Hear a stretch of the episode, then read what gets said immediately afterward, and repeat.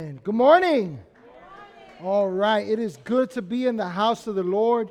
Bible says how good and pleasant it is when brethren dwell together in unity and praise the Lord. So here's what I want you to realize based upon what scripture says. There's a lot of good happening right now as we're together. Right? Because it's a good thing when brethren dwell together in unity. And so today we rejoice. We're so glad to have you here. For those of you that don't know me, I'm Pastor Jose, and I'm the lead pastor here at Church The Bridge. And today we're going to be starting a new series. We're starting a brand new series entitled Soul Sessions. And it's all about really understanding the tool that our souls play in our lives and how we're to draw from that for daily success and for really walking out what God has for us. How many of you know God really does have a plan for your life? You know that, right? How many of you know God is good, right? I know that sometimes we go through some tough situations, but let me let me encourage you with something. Uh, just just as a t- uh, as a tidbit as we get started here. God's not the author of your issues. God's not the author of your problems. God's not the author of our challenges. God is the author and finisher of your faith, is what the word says. And so, while in the midst of challenges, there, we, we have to understand that God has equipped us to make it through these difficult situations, to make it through life, to face it on an everyday basis in Christ with God. But the thing about it is that what happens in the soul is absolutely essential to navigating through those things. And so some of you are looking at me like deer in headlights, and you're not quite getting it, and that's all right. But as we get started here, I want to start off with a simple uh, analogy. It says, An unbeliever once went to a minister and said to him, I know that you're a man of common sense and frankness. I have read your sermons and heard all about what you have to preach, and I know that you will give a man a straightforward answer. And so I have this question for you Do you believe that we all have a soul? And the minister replied, Yes, I do. Well, answered the man, that is an extraordinary thing for a man of your ability to think. If you go to the museums and if you look to science, you can see exactly what the component parts of a man are, such as lime, sugar, phosphorus, carbon, starch. He went on to enumerate 16, 17 other ingredients that make up a man. He says, You can see them all, you can find them all. They're even in bottles in museums. Where, do, where then does the soul come in? Where can we find it?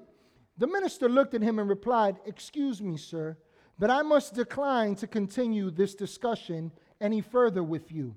The man said, That's just what I expected. When you cannot meet an argument, you throw up the sponge and will have nothing more to do with it. But, said the minister, I am a reasonable man, and as such, I must decline to hold any argument with so many quarts of water, so much phosphorus, so much lime, and so much carbon. Thus, the minister answered the fool according to his folly. I shared this story with you because the soul is one of the most misunderstood parts of us as human beings and as God's creation. Some say that the soul is the spiritual or immaterial part of a human being that's regarded as immortal. Others say that it's what we regard as our personality. And yet others say that it's that which connects all living organisms on the planet Earth. And there's many other opinions. But to truly understand the soul and its function and the role that it plays in our success in our walk with God and in life, we must look to God and we must look to His Word. And I'll tell you why that's important because He's the Creator, He made us. And so, if we're to understand the valuable tool that the soul is to each and every one of us as believers, we must look to God's Word. Amen? Amen. That all right? Good. And so, the two most commonly used words in the Bible for the word soul come out of the Old Testament and the New Testament. In the Old Testament, it's the Hebrew word nephesh. In the New Testament, it's the, it's the Greek word uh, psuche. And both of these words speak of the inner part of a man where his appetites, his desires, his emotions, and his passions are seated. It speaks of the activity of his mind, his will, and his emotions and where they operate. So, simply put, It's the faculty of the mind that drives our desires, our wants, our passions, our emotions, and it is the root from which our will is derived. In other words, it's our mind, ladies and gentlemen. It's what happens here on a consistent basis. And so, what we do in the recesses of our mind really does matter. What you allow to inform your mind, how you manage the emotions that arise, how you, how you, uh, how you direct your passions and desires, all impact the direction of your life. More importantly, it impacts whether you agree or you disagree with God's word and where He's leading you. See, the truth of the matter is this, believer. How many believers do we have? If you're a believer, go ahead and wave at me nice and high. Come on, don't be ashamed of that. All right, wow, okay, we're amongst a whole bunch of believers here today. So listen, believer, if you're a believer today, and you are, because you believe, then what you have to understand is that your belief is catching up to what your spirit already knows. And so the Bible says that He's deposited everything that you need for life and godliness. He's get, the Bible says that we have the mind of Christ. Notice that it doesn't say the mind of Jose, the mind of Jim, the mind of Annette. It doesn't say that at all. It says we have the mind of Christ.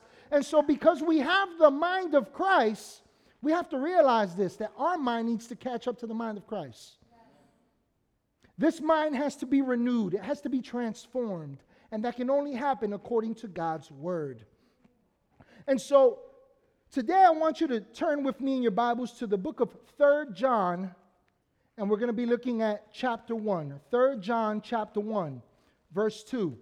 And Third John chapter 1, verse 2 says simply this It says, Beloved, I pray that you may prosper in all things and be in health just as your soul prospers. Now, interesting, it, it, if you read this one chapter in context in the book of John, what you'll find is that John is writing to an elder, he's writing to a leader in the church, and he's commending him for the truth with which he's functioning. He's commending him for rightly understanding the truth and sticking with it.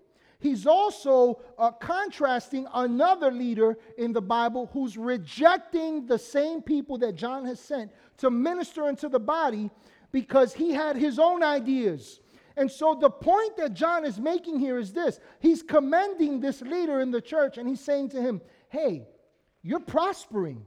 And he says, And I, I pray that you continue to prosper in health and that you continue to prosper in all things. But watch how as your soul prospers, as your mind prospers. So, what we see here is this.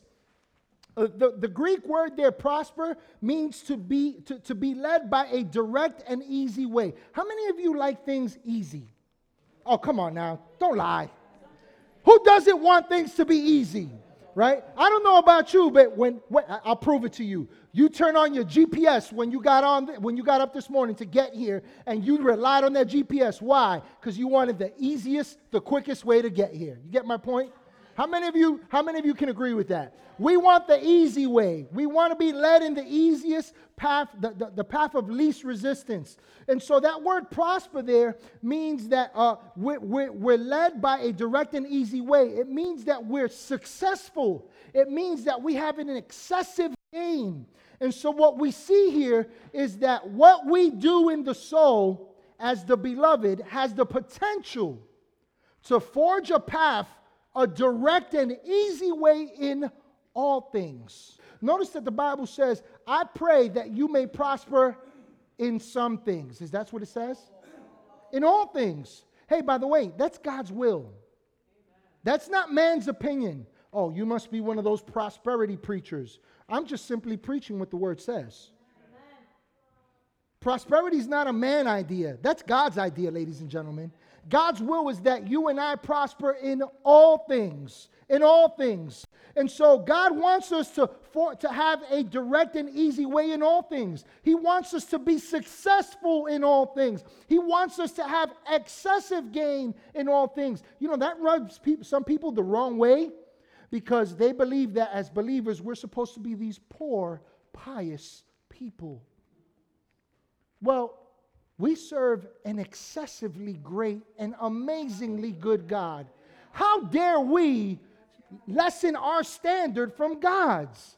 We are his children. The Bible says that you are a royal priesthood, a chosen people, a holy nation. Did you get that? That you're royalty? Did you get that? That we serve a king? Last time I checked, the children are a reflection of the king's kingdom. And so we are meant to prosper, to be successful in all things.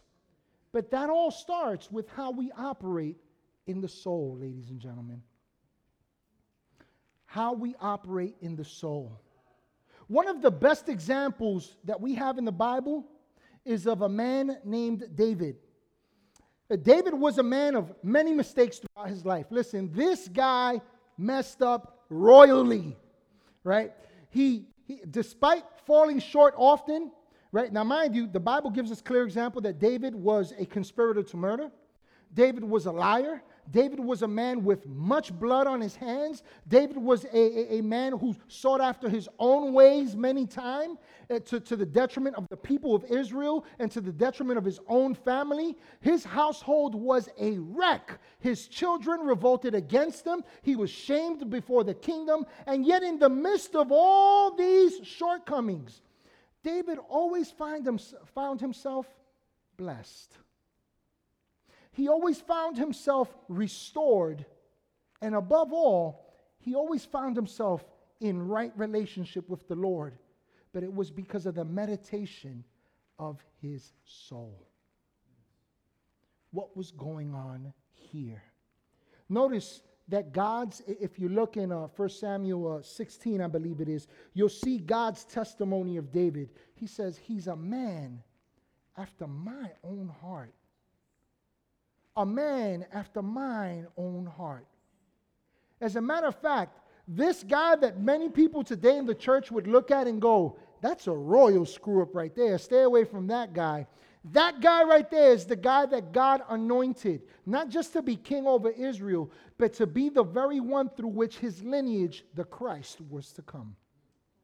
God calls him a man after his heart. See, despite his mistakes, David's uh, his ori- the orientation of his heart, where his mind always went back to was his love for the Lord and the promises of God. And so, if you're taking notes there, if you want to wrap your head around one big idea, it's simply this that prosperity in life starts with the meditation of our soul. Say that with me. Prosperity in life starts with the meditation of our soul. Now, some of you aren't too excited about saying that.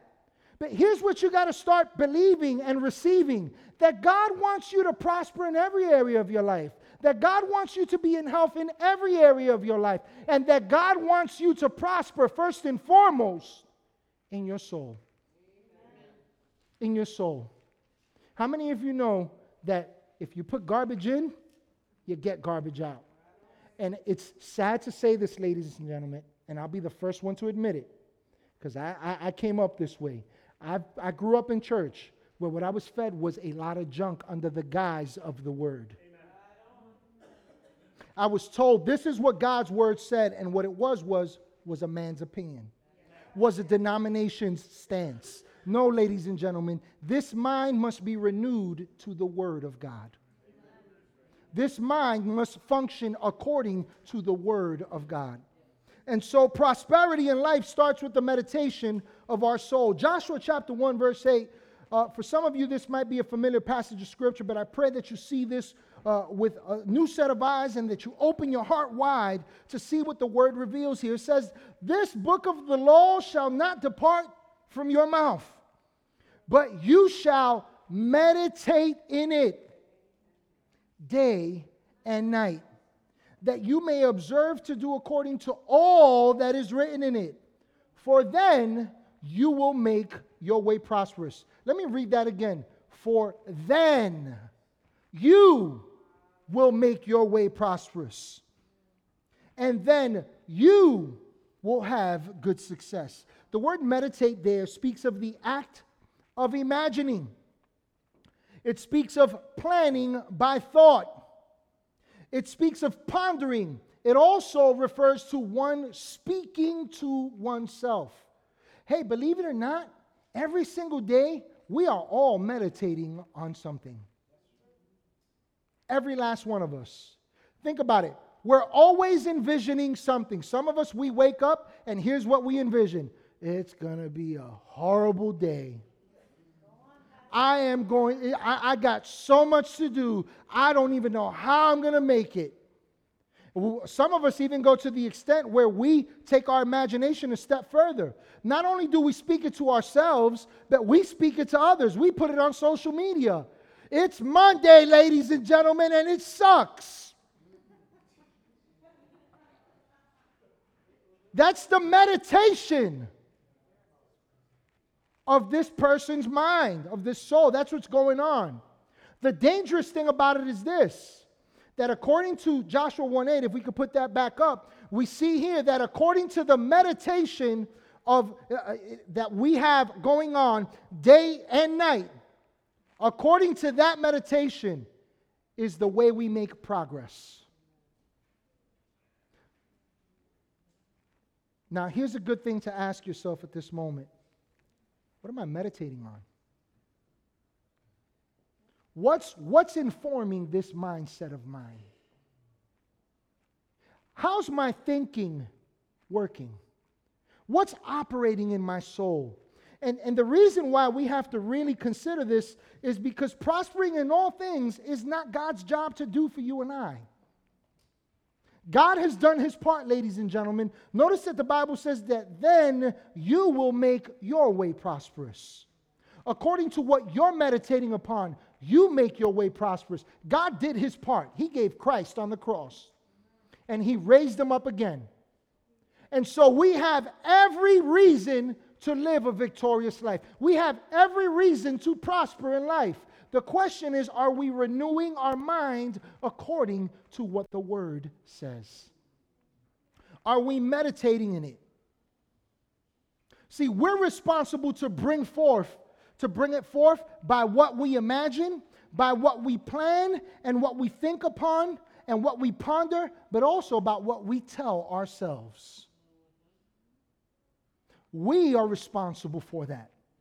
I remember uh, many years ago, I worked in, in, the, uh, in the criminal justice system, and, and I used to uh, do uh, I used to do social work, and I, I, at one time I was doing counseling with uh, men that were incarcerated in prison. And I remember meeting this young man, and I'll call him Johnny. He was about 22 years old. He had been in prison uh, about two or three times already.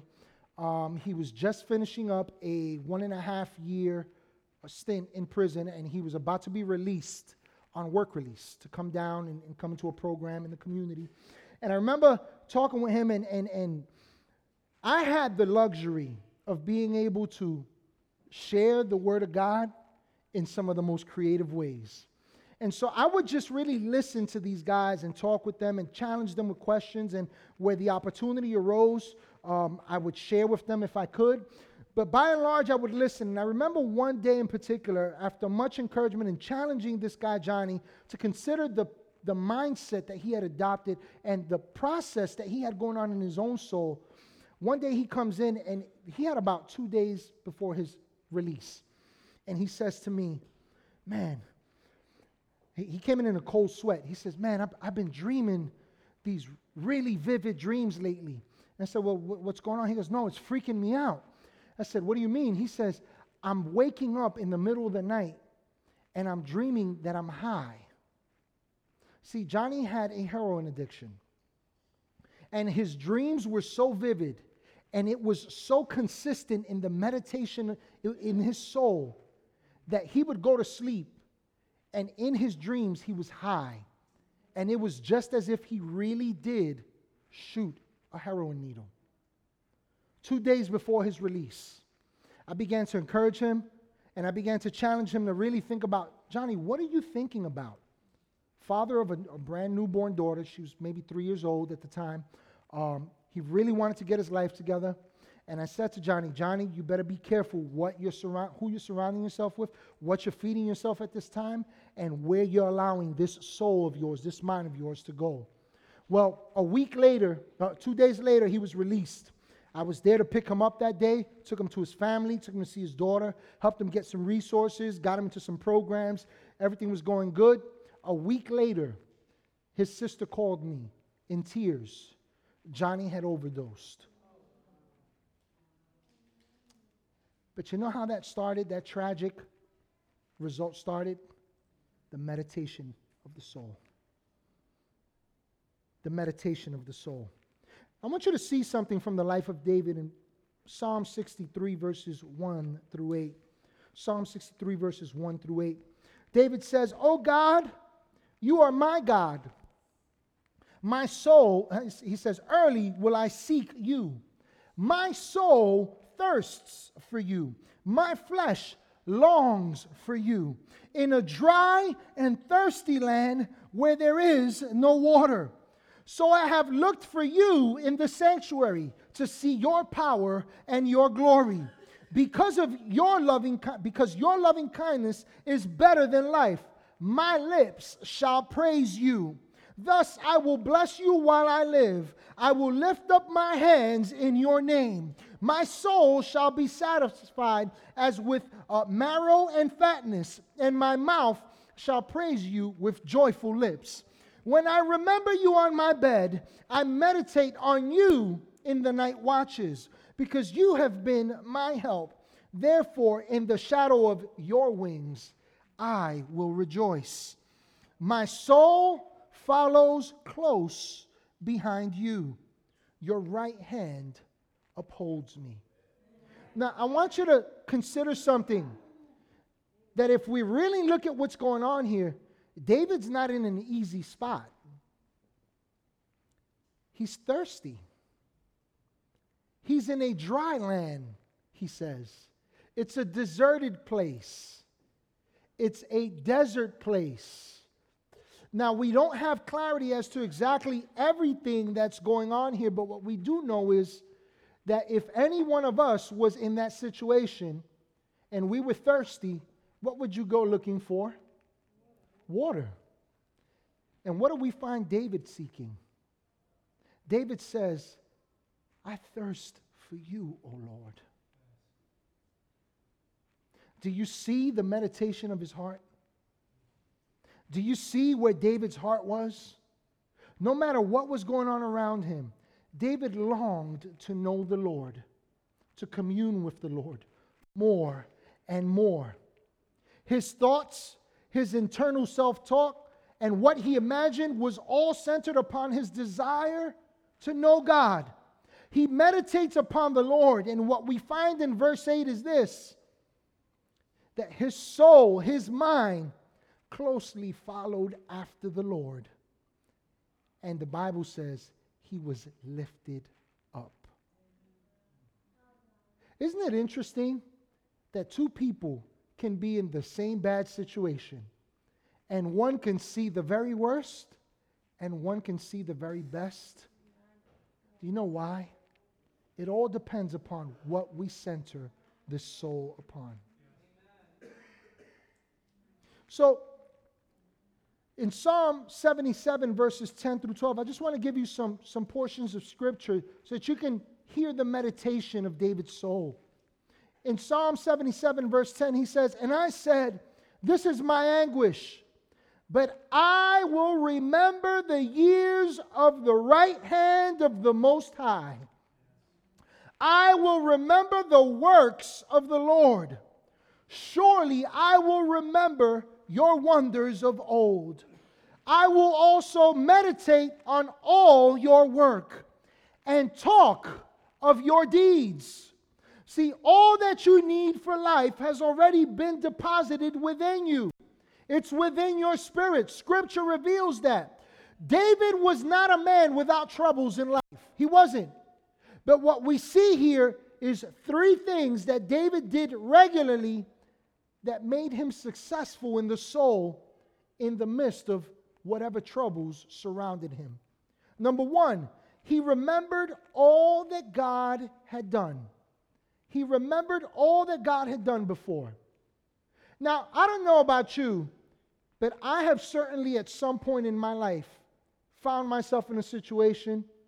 Maybe that's not where I tend to lean today, but I've been there. I can understand that. I've grown a little bit. I'm no better than anyone here, but I know that each and every one of us has been in this position. And at the very least, if not you, I have.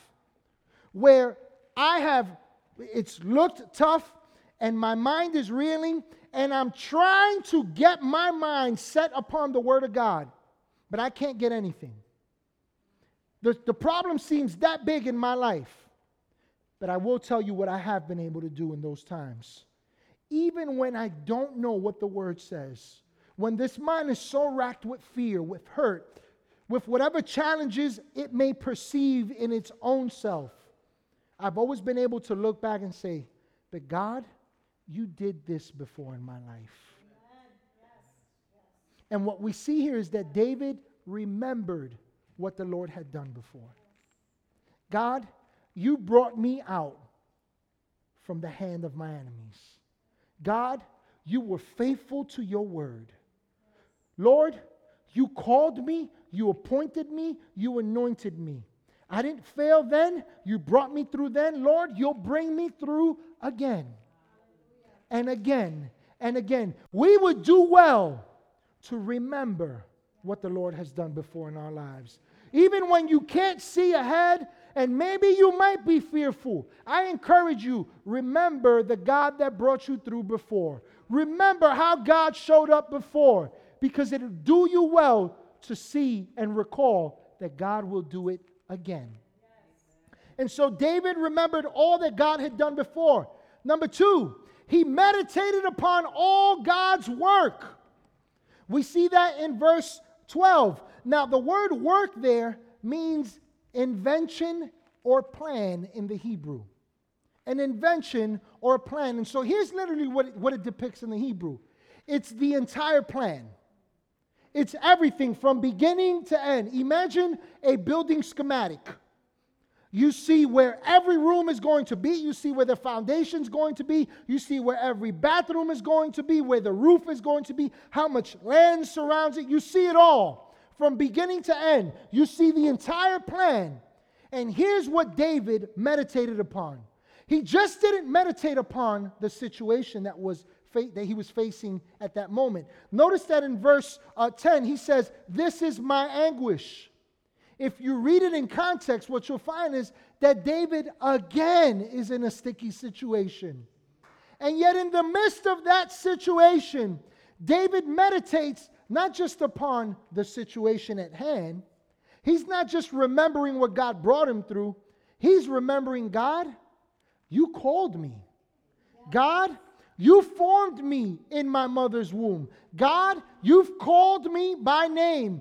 God, l- listen, this is how we should be thinking. God, your word says that you have a good plan for my life, that you have hope and future for me. That, Lord, what you started, you finish until the very day of Jesus Christ. That what your word says will not return to you empty, but it will accomplish what you sent it forth. God, that your word says that your promises are yes and amen to me. They're done, Lord. Your answer is yes, you've got this. And so David didn't just meditate on what God did, David meditated on everything that God said the plan was. That'll set you free. You could be in the middle of a hurricane and rest in God's entire plan. David meditated, he thought upon it, he imagined according to it. And the last thing that David did, according to verse 12, what we see is that he talked of God's deeds. That word talk there means to converse with oneself aloud, it means to declare, it means to commune intimately, it also means to pray. And so, what we see is that David not just, he didn't just remember what God had done, he didn't just meditate upon what God's plan was for his life, but David also spoke according to it. God, Your word promises me. You said you'd never leave me, you'd never forsake me. God, you've brought me this far, and you haven't brought me this far to fail. And so, Father, I will continue to walk in your train of triumph because you're faithful. He declared it, He spoke it aloud. Why is that important? I'm sure many of us have heard this scripture. The power for life and death in your life and in mine is released through this tongue. And what more powerful tool than the tongue aligned with a mind that is aligned with the spirit that understands the truth? Ladies and gentlemen, a soul oriented to the truth of God's word, a soul centered upon God, cannot easily be shaken. As a matter of fact, it can't be shaken. Isaiah 26, I believe verse 3 says this that he keeps in perfect peace whose mind is stayed upon him. The key is stay there. Stay there. Stay there. Don't let your mind go here and go there. Don't, don't let yourself be led by what other people. Stay there. Where? Stay in the goodness of God, in the promises of God, in the word of God, in the faithfulness of God. Stay. Stay right there. See, what you meditate upon is what you will erect in your life. What you meditate upon is what you will erect in your life. I want to show you that in Genesis chapter 11, verses 1 through 8. Just going to give you some uh, context here. Well, you know, let's just read it. Genesis chapter 11, verse 1 through 8. It says, Now the whole earth had one language and one speech. And it came to pass that as they journeyed from the east, that they found a plan in the land of Shinar, and they dwelt there. Then they said to one another, Come, let us make bricks and bake them thoroughly. They had brick for stone, and they had asphalt for, mor- for mortar. And they said, Come, let us build ourselves a city and a tower whose top is in the heavens. Let us make a name for ourselves, lest we be scattered abroad over the face of the whole earth. But the Lord came down to see the city and the tower which the sons of men had built. And the Lord said, Indeed, the people are one, and they all have one language, and this is what they begin to do. Now, nothing that they propose to do will be withheld from them. Come, let us go down and there confuse their language, that they may not understand one another's speech. And so the Lord scattered them abroad from there over the face of all the earth and they ceased building the city. I want to point something out to you here in verse 5. If we could just put verse 5 back up. Notice that the Bible tells us that these men came up with an idea in their minds. They said, let's build a tower that goes all the way to the sky so that that way everyone knows who we are. They were exalting themselves. And the Bible says that they took brick and they took mortar. But what's interesting about this scripture is this that the tower was not built yet. And verse 5 tells us that the Lord came down to see the city and the tower which the sons of men had built. Listen closely, ladies and gentlemen. God did not come to see a physical tower, God was observing what they had created in their mind.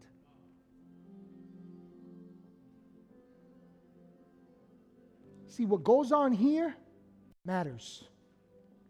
It matters. What you meditate upon is what you will erect in your life, both good and bad.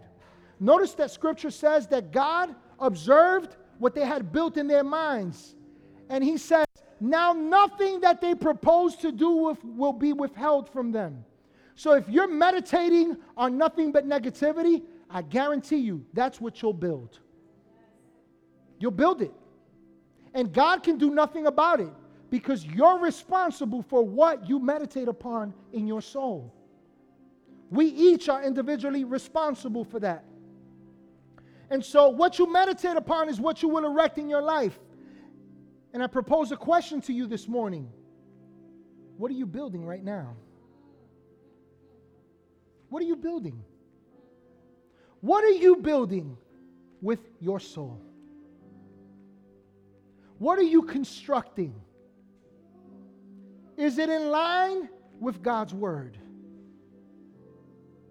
Is it what God desires to prosper in your soul? Or is it for your own detriment? We're responsible for that, ladies and gentlemen. As we're closing here today, I'm reminded of a familiar story from the life of David. David's dad sends him out to see his brothers who are on a battlefield. He says, Go out and see what your brothers are doing and bring me back word and take them these cheeses, take them these, all this food. The Bible says that David shows up, and when he shows up there, that there's, there's a tragic scene that he's faced with. All the men of war are running. They're afraid. They're cowering in fear. And the Bible says that David quickly sees why.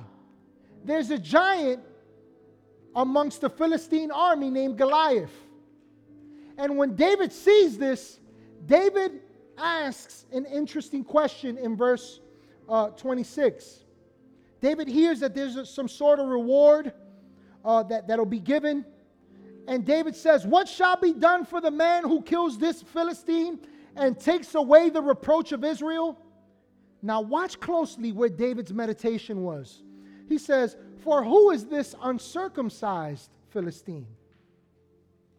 That he should defy the armies of the living God. You know what David was conscious of right there? David saying, This guy isn't circumcised. You know why that's important? Because David was aware of the covenant that God had made with the people of Israel. And the sign of the covenant that God would fight their battles, that God was faithful unto them, that He was their God and they were His people, was all uh, wrapped up. It was all evident in circumcision. And so David says, This guy isn't in covenant with God, but I am but we are. So listen to the meditation of David's mind in his soul. And so David turns to the men, and his brother shows up, and his brother, you know, shouts him out and kicks him down, you know, and belittles him and all that. Comes to contradict what David knew to be true. And David turns to some other men, and eventually he's brought before the king because he's saying, This guy isn't in covenant with God. He's literally saying, We got this. And so they bring him before the king, and the king, uh, he, he, he comes before the king, and watch what David says to the king in verse 32. He says, Let no man's heart fail because of him, this giant. Your servant, in other words, I, little old me, David, I'll go and fight with this Philistine. We learn a valuable lesson from David here that meditation upon God must always precede the battles of life. Listen closely. Many times we find ourselves in difficult situations, and it's then that we want to meditate upon the Word of God. And while that's useful, the Bible says this that we are to put on the whole armor of God. And one of those pieces of the armor is the shield of faith. Here's one thing about battle you never walk into it with your shield down. It should have been up to begin with. David's meditation the whole time was this God, I'm in covenant with you. We are your people. You love us. You've called us. You've brought us through time and time again, and you'll do it again. And so let me go against this giant. In verse 37, well, what we find is that Saul tells him, Listen, you can't win. You're just a boy. He's a man of war, he's seasoned in war. And David calls to remembrance how he defeated a lion and a bear. See what he's doing? He's remembering, God, how you did it before. Verse 37, he says, The Lord who delivered me from the paw of the lion and from the paw of the bear, he will deliver me from the hand of this Philistine. And so Saul has this, he says, All right, well, take my armor. David says it doesn't fit. I don't need that. I'm taking my staff. He picks up five stones and he runs out there. And the Bible says that as he's approaching Goliath, that this giant is shouting back at him. Hey, can I say something to you all? When this soul is oriented unto God, unto God's promises, unto the covenant that's ours with God, that doesn't mean that our problems aren't going to shout back at us. That doesn't mean that fears aren't going to arise and shout back at you. That doesn't mean that even the very people that you trust and are knit to in the body of Christ, that some of them may not come and say, Oh, you can't, you can't really believe that God can do that. You're in sin. You're wrong. You, you, you did this. You did that. See, there's always going to be something shouting back at you. And while David is running to this, towards this giant and everybody else is running away, the Bible says that this giant shouts out at him. He says, Am I a dog that you come at me with sticks? He says, Come here and I'm going to show you what a man is. I'm going to kill you. In verses 45 and 47, David says this We're observing the meditation of David's soul. He says, You come to me with a sword, with a spear, and with a javelin, but I come to you in the name of the Lord of hosts. Does that sound like somebody convinced in the covenant that he has with God? He says, I come to you in the name of the Lord of hosts, the God of the armies of Israel, whom you have defied. This day the Lord will deliver you into my hand, and I will strike you, and I will take your head from you. And this day I will give the carcasses of the camp of the Philistines to the birds of the air and the wild beasts of the earth, that all the earth may know that there is a God in Israel, that we're in covenant, that we can't fail then all this assembly shall know that the Lord does not save with the sword and spear, for the battle is the Lord's, and he will give you into our hands. This isn't in my notes, but as we close here today, I feel strongly impressed upon my heart by the Holy Spirit to say this to someone here today. You've been facing life and fighting your own battles. And you've been losing. And it's not because you're a loser. It's not because you were meant to lose. It's not because you have a dark cloud hovering over your life. It's not because you can't make it. You've been losing because your meditation hasn't been upon your covenant with God. He fights your battles, He is your strength, He is your wisdom. He is all that you need. All that you need. All that you need is in Christ. Stop trying to fight on your own. You can't win without God. There were two mindsets operating here. There were those who said, The giant's too big. We're so small. We can't. And then there was the other soul in operation in this story that said, God, I believe in what you've declared about my relationship with you. I believe that you love me. I believe that I can and I will, and so I'm going. God, I trust you. God, I'm, I'm moving forward. I'm not, I'm not going back. I'm not looking back. I'm not stepping back. I'm trusting in you. I rest in you and your promises.